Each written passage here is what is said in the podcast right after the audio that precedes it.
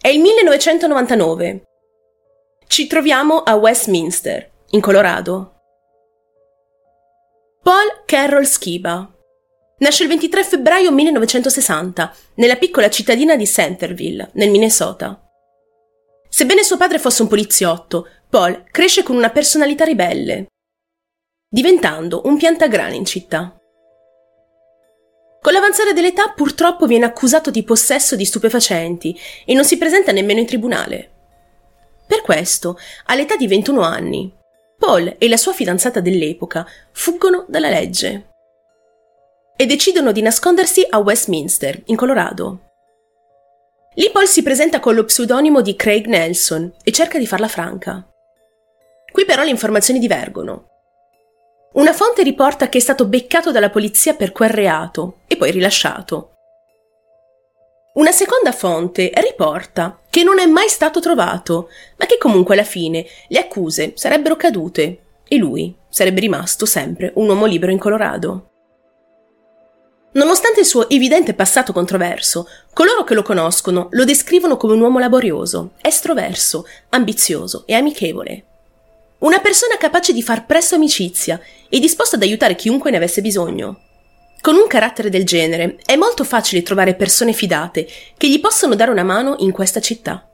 Infatti, poco dopo essersi trasferito a Westminster, fa amicizia con un uomo del posto, un uomo di nome Jerry Beebe, e i due diventano inseparabili.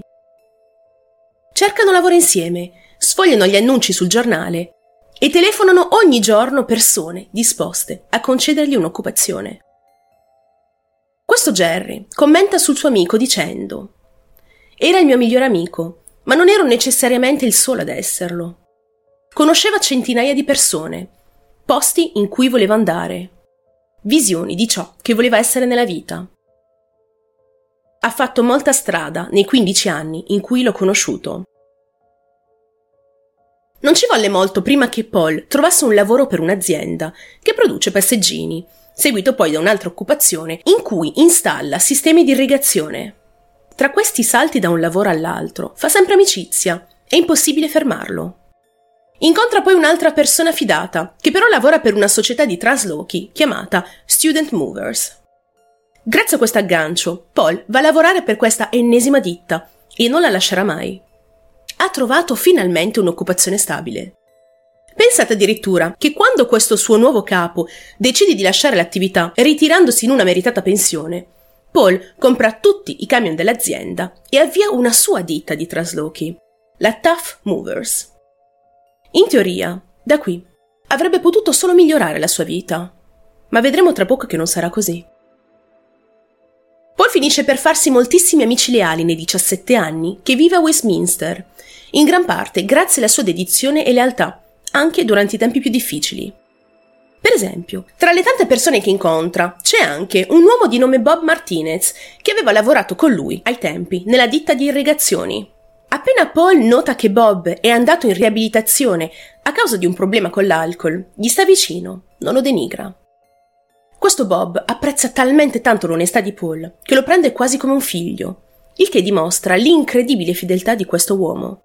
Per fare un esempio del suo grande cuore, basti citare un altro suo caro amico, Rich Lesmeister.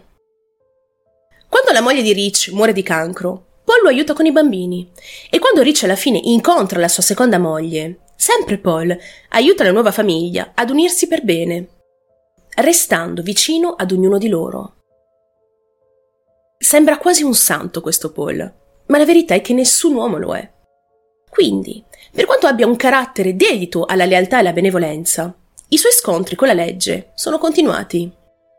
Nel 1988, per esempio, è stato accusato di falsa denuncia, nel 90 di molestie e condotta indisciplinata, nel 91 di minacce e nel 93 ancora per molestie e condotta indisciplinata. Alcune malelingue fanno anche girare la voce secondo cui Paul sarebbe un piccolo spacciatore, anche se la sua famiglia insiste sul fatto che sì, in effetti fumava erba, ma non l'aveva mai effettivamente distribuita. Più o meno nel periodo in cui iniziò a lavorare presso l'ultima ditta, che avrebbe poi comprato, Paul incontra anche una donna di nome Michelle Russell. I due si innamorano a seduta stante. La loro relazione procede con un'eccessiva rapidità. Michelle, infatti, si trasferisce da Paul quasi subito e la coppia si è sposata un paio d'anni dopo il loro primo incontro. Il 27 luglio 1989 nasce la loro figlia Sara Ariel Schiva, la seconda protagonista di questa storia. Forse quell'eccessiva fretta è stata controproducente, perché quando la piccola Sara è nata, il matrimonio di Paul e Michelle era già inasprito. Paul e Michelle così finiscono col divorziare, non molto tempo dopo la venuta della piccola Sara. Michelle si trasferisce completamente in una città a 100 miglia di distanza da Westminster, portando con sé la bambina. La battaglia che vede i due ex coniugi per il divorzio e l'affidamento è piuttosto aspra poiché Paul vuole vedere sua figlia il più possibile, mentre Michelle non vuole. Alla fine il giudice gli concede di vederla ogni mercoledì, ogni fine settimana durante l'anno scolastico e per l'intera pausa estiva. Nonostante il fatto l'uomo debba farsi un viaggio di oltre 100 miglia per raggiungere la casa della sua ex moglie, per prendere così la loro bambina, Paul si rivela essere un padre incredibilmente attento. Non la perde mai di vista, nemmeno per un secondo. Malgrado tutti i suoi guai con la legge e il suo divorzio, pare sia un ottimo lavoratore. E non solo, anche un ottimo papà. Secondo l'amico Bob Martinez, Sara, per Paul, è il suo intero mondo. Le vuole un bene dell'anima. Coloro che la conoscevano descrivono Sara come una bambina amichevole, estroversa e loquace, proprio come il papà. Le piace ballare, cantare, nuotare ed è appassionata anche di animali. In quel tempo concessogli dalla legge, insieme al suo papà, la piccola Sara va all'avventura tra sci, snowboard, pattinaggio, campeggi o qualsiasi cosa coinvolgesse grandi spazi aperti. Non molto tempo dopo il divorzio, l'altro amico di Paul, Jerry Bibi, il primo incontrato in città durante una festa di Halloween, gli presenta una giovane donna, dieci anni più giovane di lui, di nome Teresa Donovan. Ora, questa Teresa non lavora a causa di una disabilità, ovvero un'artrite alla gamba, ma diventa molto presente nella vita dell'uomo, tanto che si avvicina molto alla famiglia di Paul. Non viene spiegato il motivo per cui è nata la loro intesa. Quasi nessuno sembra sapere perché questa Teresa e Paul stiano effettivamente insieme. La madre di Paul, infatti, una donna di nome Sharon, non va affatto d'accordo con questa nuova compagna del figlio. Non pensa sia adatta ad una come Paul, nemmeno ad una bambina come la piccola Sara. Ma perché? Cos'ha Teresa che non va? Campa con delle indennità a causa della sua condizione e pare avere un pessimo carattere. È incredibilmente pigra. Secondo quanto riferito, lei contribuisce poco o quasi niente alle spese della famiglia. Pare infatti che preferisca dormire, anche quando in casa ci sono Paul e altri ospiti. Lo stesso Paul non è molto contento della sua relazione con Teresa, tanto che hanno notevoli alti e bassi, rotture e riappacificamenti, poco duraturi. Ma ad un certo punto arriva una svolta. Teresa informa Paul di essere incinta. Questa notizia sconvolge gli equilibri già abbastanza precari della situazione.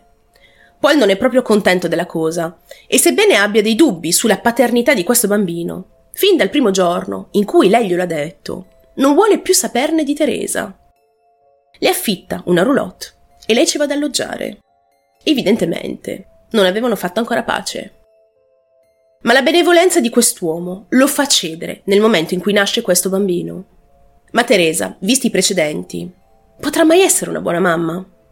Su questo Paul informa gli amici che Teresa sarebbe tornata a casa sua, piuttosto che farla arrestare solo in quella roulotte con il loro bambino. La donna non è assolutamente in grado di accudire questo piccolo da sola, Paul sa che lei, quando lui torna da lavoro, spesso è fuori a festeggiare, oppure si mette a dormire tutta la sera. O addirittura, quando lui non c'è, lascia la piccola Sara prendersi cura di questo nuovo bambino. Come vedete la situazione non è per niente delle migliori e tutto ciò può solo che peggiorare. C'è un'area di tensione in casa.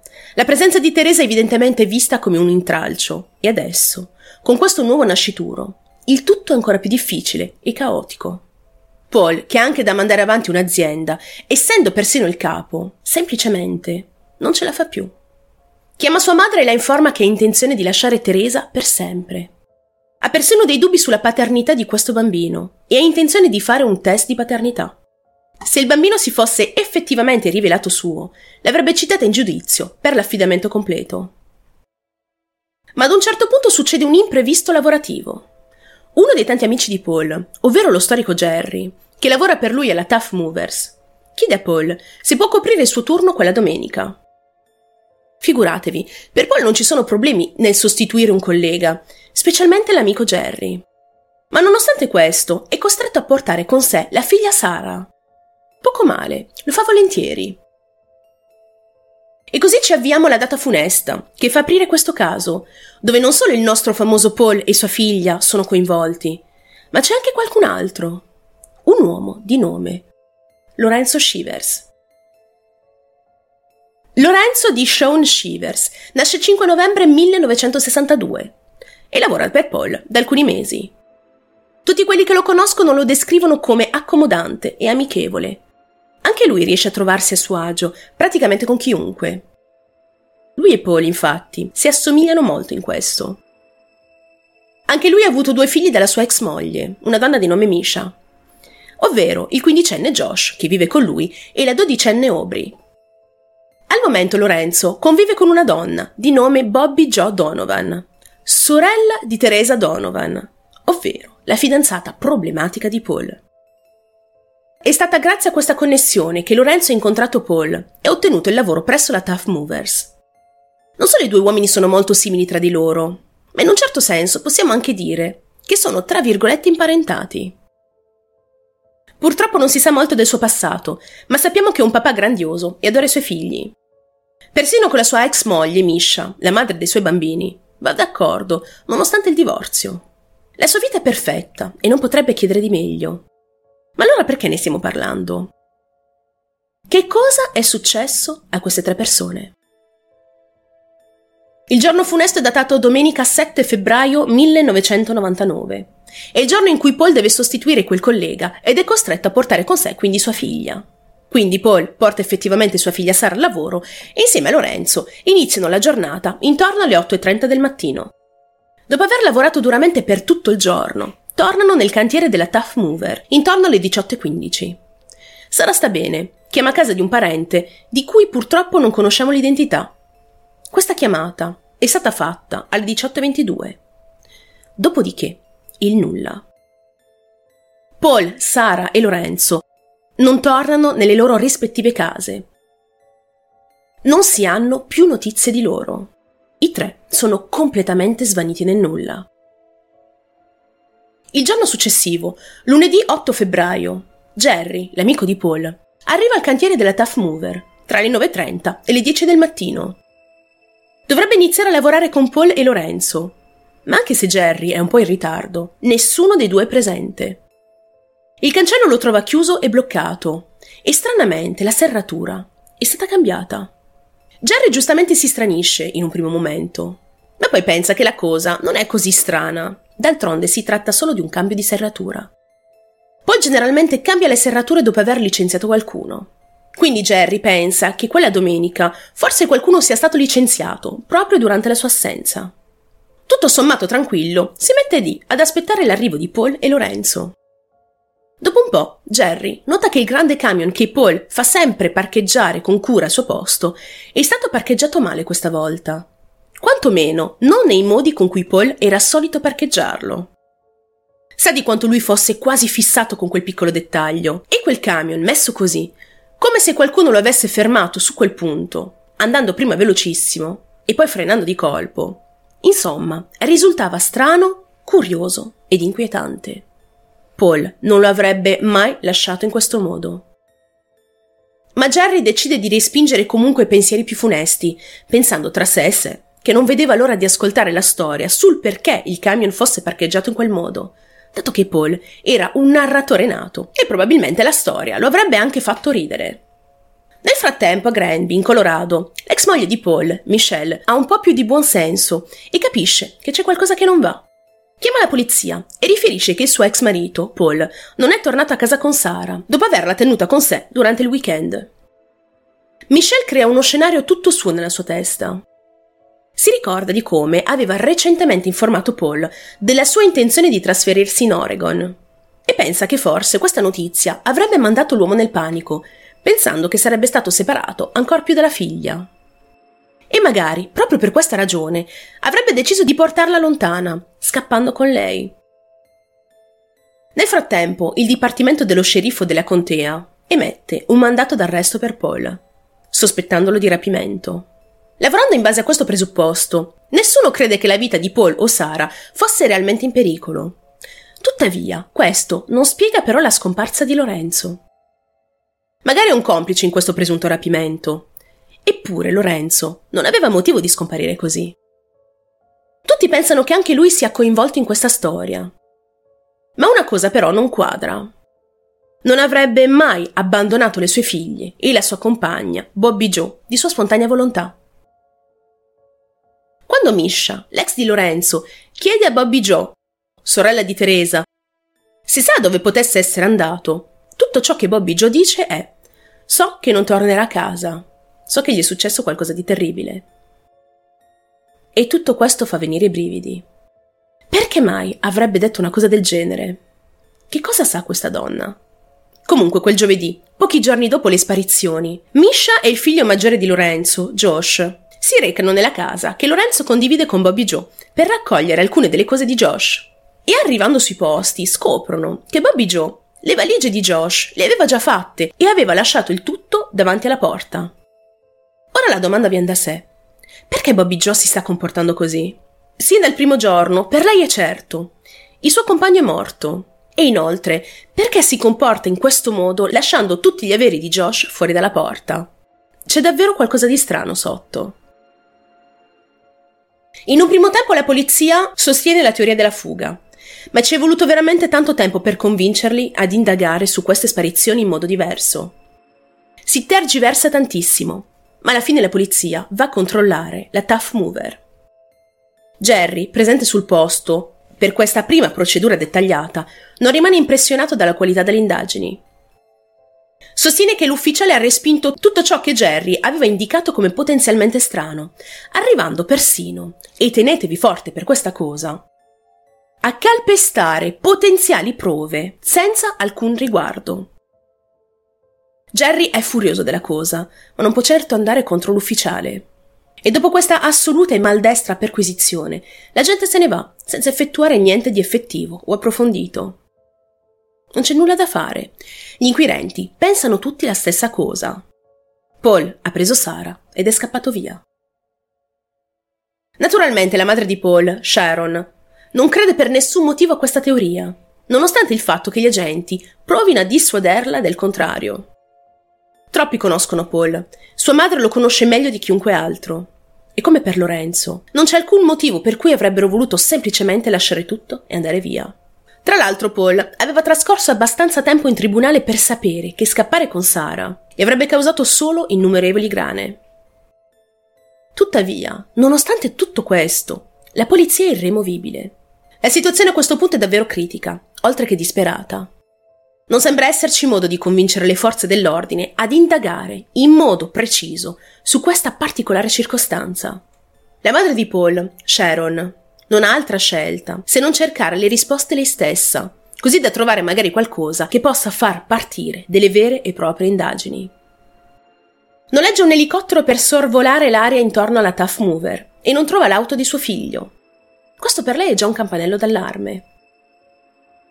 Poi, una settimana dopo la scomparsa, incontra Rich e sua moglie Carol, sempre alla Tough Mover. Rich è un meccanico della ditta, un altro amico intimo dell'uomo, che come avevamo detto prima, è stato vicino alla sua di famiglia. Questo Rich con sua moglie avevano aiutato, pochi giorni prima, a distribuire dei volantini in giro, volantini che mostravano i volti di Paul, Sara e Lorenzo. E quel giorno, insieme a Sharon, decidono di introdursi nella ditta per far da sé. Scavalcano il recinto del parcheggio dell'azienda e danno un'occhiata in giro. Mentre l'ufficiale che ha indagato sulla scena all'inizio di quella settimana non aveva visto nulla di anomalo, secondo lui, Rich e Carol notano subito alcune cose inquietanti. Vale a dire, fuori di proiettili sul lato di uno dei camion, una macchia di sangue e quello che sembrava essere un pezzetto di cuoio capelluto vicino a un parabrezza. Poco dopo, Rich e Carol escono fuori dalla struttura e lì decidono di informare Sharon di queste macabre scoperte. Adesso non resta altro che richiamare la polizia, che a questo punto però non potrà più far finta di nulla.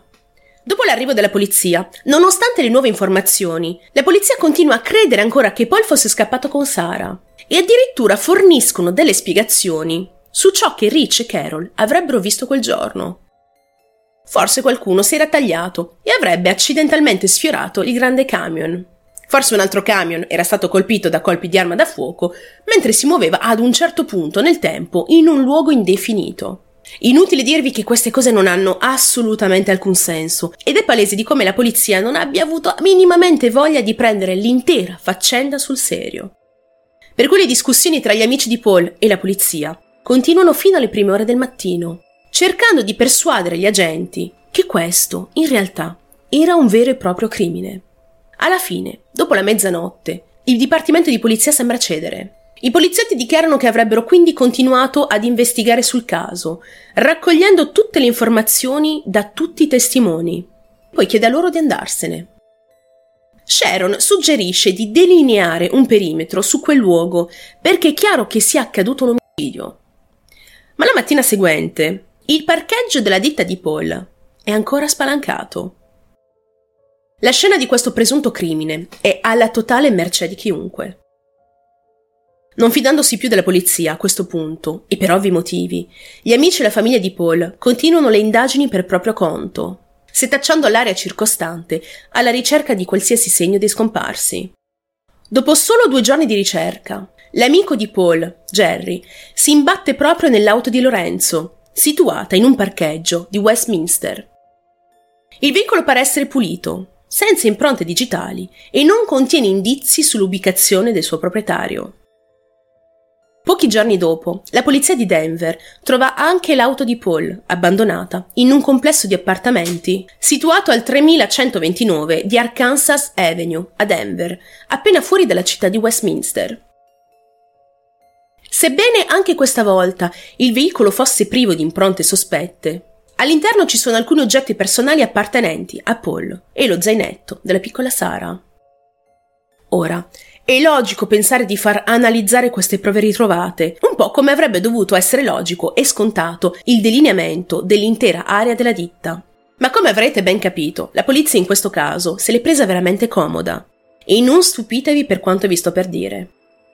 Pare infatti che la polizia abbia proprio restituito il camion di Paul, con tutto quello che vi era dentro, delle prove sospette come il sangue e il capello, alla madre dell'uomo scomparso, Sharon. Non so se avete capito bene. Hanno letteralmente dato indietro il veicolo con dentro delle prove. Il motivo pare sia perché volevano mantenere gli affari di Paul in funzione nel caso in cui fosse tornato. Quindi quei camion avrebbero dovuto essere riutilizzati come se nulla fosse. Quindi sì, Nonostante i fuori di proiettile, nonostante il sangue, nonostante le auto ritrovate in zone diverse, nonostante non ci fossero motivi per cui loro avrebbero dovuto volontariamente sparire, i poliziotti credono che potrebbero tornare a casa da un momento all'altro. Sharon, quando riceve il camion in casa, nota che uno di questi ha ancora dei pezzi di cuoio capelluto e filamenti di capelli attaccati al cofano. Ovviamente la donna fa rinsavire gli investigatori. E infatti, dopo aver effettuato una ricerca più approfondita dei camion con l'aiuto dei Colorado Bureau of Investigation, usando il luminol, si scopre che l'interno del grosso camion è completamente ricoperto di sangue. Sangue che, una volta testato, risulta essere un mix di quello di Paul e Sara. Il pezzo di cuoio capelluto ritrovato viene successivamente esaminato e viene stabilito che appartiene a Paul.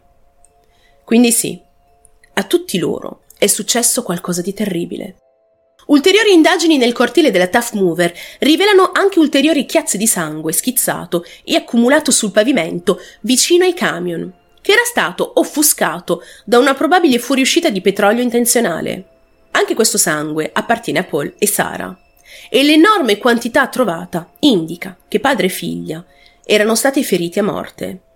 Così, Dopo ben cinque settimane, la polizia annuncia finalmente di sospettare che questo sia un caso di omicidio. Era ora, direte voi, e avete senz'altro ragione. Ma a causa dell'inizio fallito di questa indagine e dell'enorme quantità di tempo sprecato, ci sono oramai pochissime prove da cui partire. Sulla base della cronologia di quella notte, le autorità ritengono che alle tre vittime sia stata tesa una sorta di imboscata, la quale avrebbe portato alla morte di tutti e tre gli individui presenti nel parcheggio dell'azienda. Dopodiché, il o i responsabili avrebbero collocato i loro corpi in uno dei camion e si sarebbero messi in viaggio in un altro luogo, dove lì si sarebbero fermati, scaricando definitivamente i corpi. I testimoni affermano che il grande camion, quello eventualmente usato per il trasporto dei corpi, che sarebbe lo stesso usato dai tre scomparsi quella domenica, avrebbe lasciato la Tough Mover intorno alle 19 o intorno alle 20, molto probabilmente con alla guida il carnefice e i cadaveri all'interno. Il camion poi sarebbe ritornato intorno alla mezzanotte e l'individuo o gli individui lo avrebbero poi parcheggiato in quel modo maldestro. Quindi, stando a questa ipotetica ricostruzione, il luogo del seppellimento non dovrebbe essere così lontano, almeno ad un paio d'ore dalla ditta. Si cerca quindi in queste aree vicine. L'unità cinofila setaccia in lungo e in largo, ma non viene ritrovato nulla. Più e più volte le piste si rivelano tutte dei vicoli ciechi. La disperazione è così alta che si fa ricorso persino ad un sensitivo, cosa a quanto pare comune negli States, visto che non è la prima volta che ne sentiamo parlare. Si sospetta fortemente che Paul fosse l'obiettivo principale di questa tragedia, con Sara e Lorenzo, che avrebbero l'ingrato destino di essere stati soltanto degli sfortunati spettatori, nel posto sbagliato, al momento sbagliato. Anche gli amici di Paul ammettono che c'erano persone là fuori che avevano sentimenti di vendetta contro Paul, principalmente persone che l'uomo aveva licenziato. Ricordiamoci la sua vita passata e di come fosse bravo ad essere sia un angelo che una specie di demonio allo stesso tempo. Sembra anche che chiunque abbia fatto questo conoscesse abbastanza bene Paul e il suo programma del giorno, perché sembra che il responsabile sapesse non solo che stava lavorando quella domenica, informazione che ben pochi sapevano, ma avrebbe saputo anche a che ora sarebbe tornato nel parcheggio dopo l'intera giornata di lavoro. Il detective Pat Long sembra essere l'unico con un po' di sale in zucca in quel dipartimento e crede anche che più persone potessero essere state coinvolte in quei delitti. Vengono ascoltate tante, davvero moltissime persone, ma non vengono mai effettuati arresti. Ma fermiamoci per un attimo. Vi chiedo, in tutto questo, ma non vi sembra che ci stiamo dimenticando di qualcuno? Esatto, Teresa Donovan, Cosa sta facendo durante le indagini? E la compagna di Paul? E che fine ha fatto? Non si sente più parlare di lei. E del suo bambino si sa qualcosa. Considerando la fuga sospetta della sorella, compagna di uno dei tre, che è sparito, forse anche lei ha a che fare con questa tragedia? La nostra cara Teresa Donovan, ricordiamocelo, non solo non aveva un buon rapporto con Paul, ma anche con sua sorella Bobby Joe, compagna dell'altro uomo scomparso, ovvero Lorenzo, e in effetti si è comportata in modo molto strano dopo la sparizione. Si viene a sapere che Teresa e Bobby Joe hanno anche un fratello di nome Tom. Anche lui facente parte della cerchia di Paul e licenziato tempo addietro. Inutile dirvi che questo trio familiare così peculiare e sospetto fa riflettere, e non poco. Dopo le sparizioni, Sharon, Teresa e il bambino nato da poco, chiamato anche lui Paul, continuano a vivere insieme per alcune settimane. Poi però Teresa e questo pargoletto lasciano la casa. Lei adesso va in tribunale, sostenendo che avrebbe dovuto avere lei il controllo dei beni di Paul e non Sharon, ovvero la madre.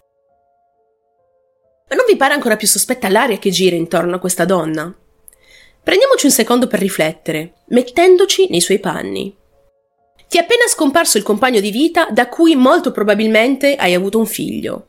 Il fidanzato di tua sorella, ovvero Lorenzo, è anche lui scomparso. Per non parlare della piccola Sara.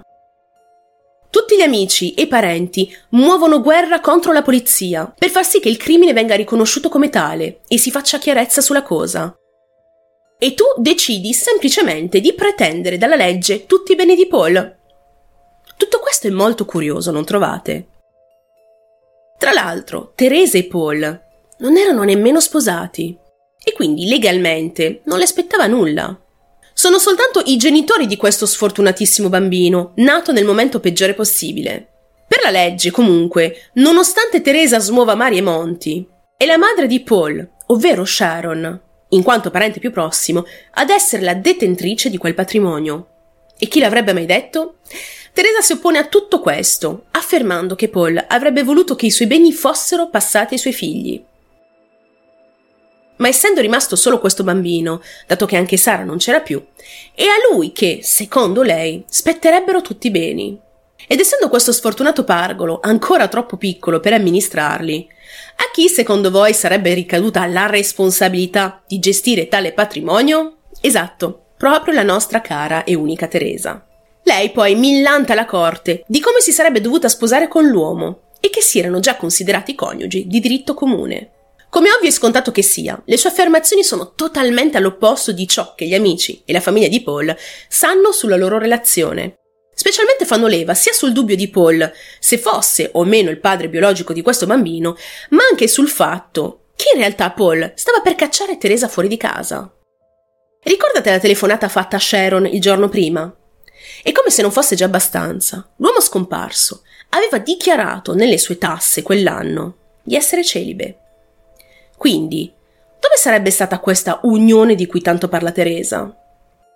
Evidente che la donna sta palesemente mentendo.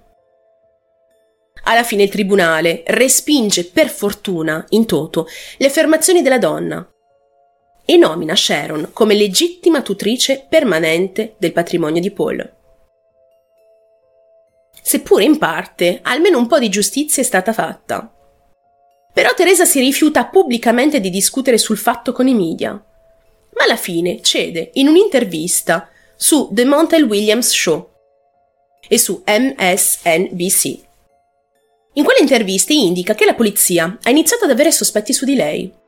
Le avevano anche fatto fare un test del poligrafo e il risultato era uscito come fallimentare.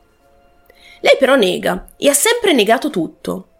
Nega di essere coinvolta in questi presunti omicidi sostenendo sempre e comunque la sua innocenza. Anzi, come un fulmine a ciel sereno, afferma di sapere chi ha tolto la vita a Paul, Sara e Lorenzo. Spiega che tutto avrebbe avuto atto da dei legami presunti di Paul, con persone losche e dediti all'uso e vendita di sostanze. Ma se dobbiamo essere sinceri, Teresa non è l'unica a suggerire il nostro immancabile zucchero a velo come potenziale movente.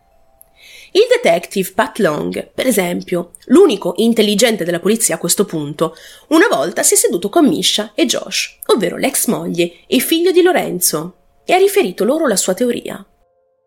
Paul avrebbe usato la sua attività come una copertura per narcotici e si sarebbe così approcciato con delle persone sbagliate. Sara e Lorenzo sarebbero semplicemente rimasti intrappolati in tutto questo casino. Questa supposizione il detective l'avrebbe ripetuta anche ai media, ma tutti, tra parenti e amici degli uomini, insistono sul fatto che questo non sia vero e che sì, Paul effettivamente fumava ogni tanto dell'erba, ma non la rivendeva. Eppure ricordiamoci di come la nostra Teresa sia convinta di questa cosa, e non solo. Dice addirittura di sapere chi ci sia dietro questo crimine, ma non vuole dirlo. Tutto molto comodo. Pare abbia paura infatti di ritorsioni, se mai dovesse andare alla polizia e dire quello che sa. Ma se qualcuno vuole dire qualcosa degli agenti, senza farsi scoprire, potrebbe farlo anche in modo anonimo. Le famose soffiate, per esempio, avete presente? Avrebbe potuto far così piuttosto che andare dai media, dopo tante reticenze, per lanciare questa bomba e nascondere la mano. Risulta decisamente un comportamento molto strano. Ma magari possiamo discuterne meglio tra i commenti.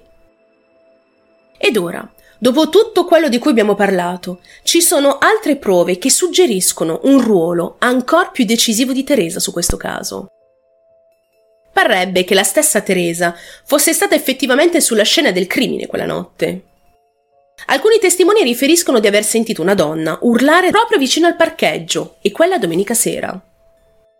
Anche suo fratello, Tom Donovan, parrebbe essere coinvolto, essendo un ex dipendente di Paul licenziato solo pochi mesi prima della sua scomparsa. Tom ha preso quel licenziamento molto male, è diventato talmente diabolico che è arrivato al punto di lanciare pietre contro il camion di Jerry, urlandogli Tu sei il prossimo.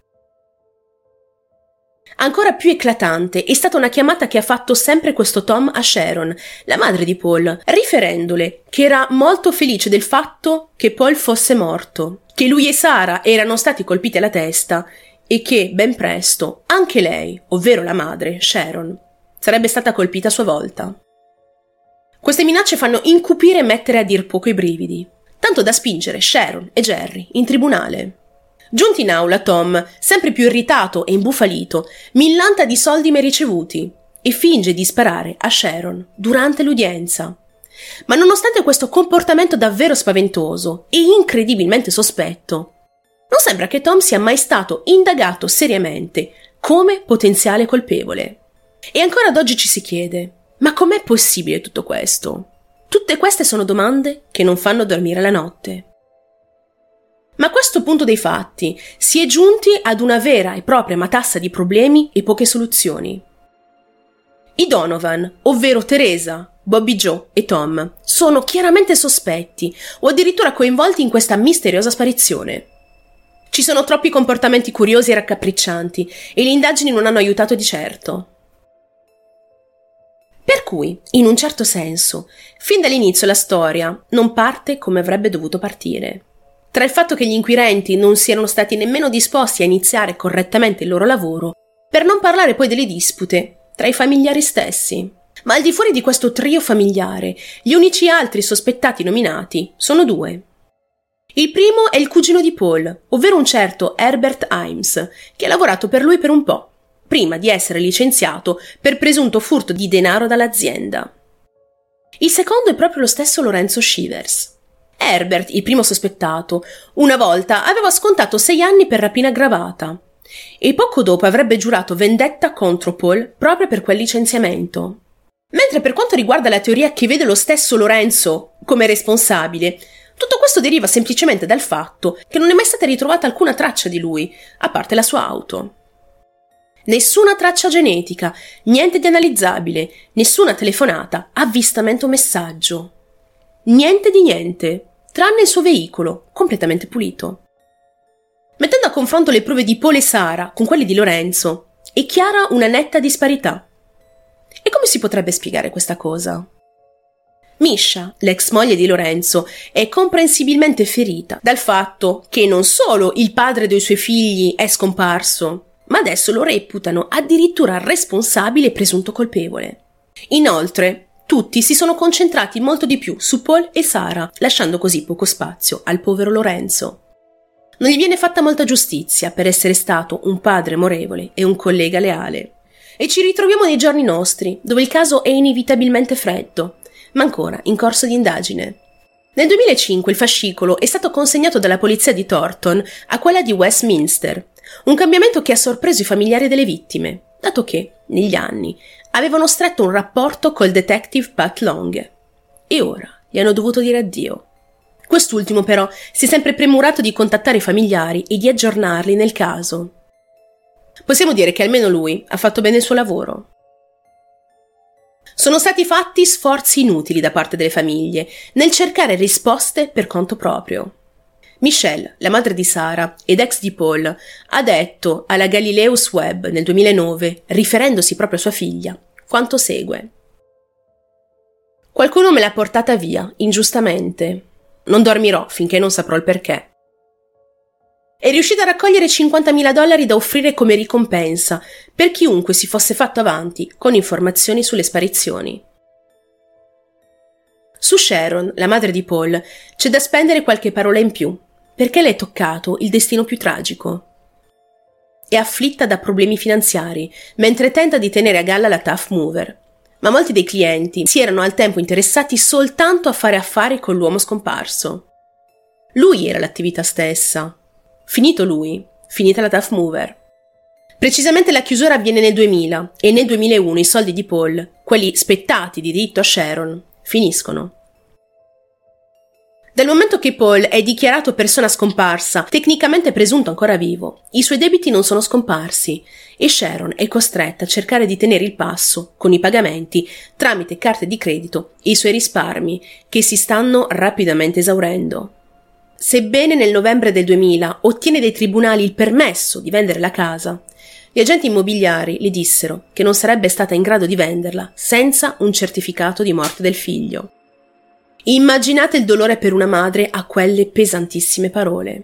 A questo punto è costretta a tornare dalla sua famiglia, in Minnesota, non solo a causa delle grandi difficoltà finanziarie, ma perché si sente sempre più paranoica e spaventata. Pensa che le persone responsabili di questa tragedia avrebbero potuto cercarla e farla fuori. E così, con l'amaro nel cuore, nel dicembre 2006, dopo tante attese, dichiara deceduti ufficialmente sia Sara che Paul.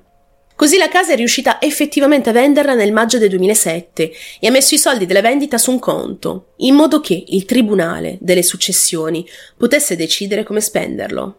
Spera in realtà che gran parte di questo denaro possa tornarle indietro, visto il tempo che ha dovuto attendere per il certificato di morte e per la vendita effettiva dell'immobile. Ma alla fine, i 65.000 dollari ricavati dalla vendita della casa e i 100.000 dollari ricavati da una polizza di assicurazione che Paul aveva fatto sulla vita di Sara, tutti questi soldi vanno al figlio di Paul, avuto con Teresa, il piccolo innocente Paul Roger Shiba. Vi ricordate di come Paul non fosse convinto della sua genitorialità su quel bambino? Ebbene, Teresa Donovan invia i risultati dei test che mostrano come l'uomo fosse stato a tutti gli effetti il padre di suo figlio. Ma le dispute familiari possono durare all'infinito, per cui Sharon non si fida di questi risultati. Prova a contestare la veridicità di questi test, ma in tribunale non ha abbastanza soldi per pagare il suo avvocato. E così, dopo una vita fatta di stenti, lotte e dolori, muore nel 2013. Non saprà mai che fine hanno fatto suo figlio e la sua nipotina. I Donovan non vengono mai più reiterati, il che continua ad essere paradossale.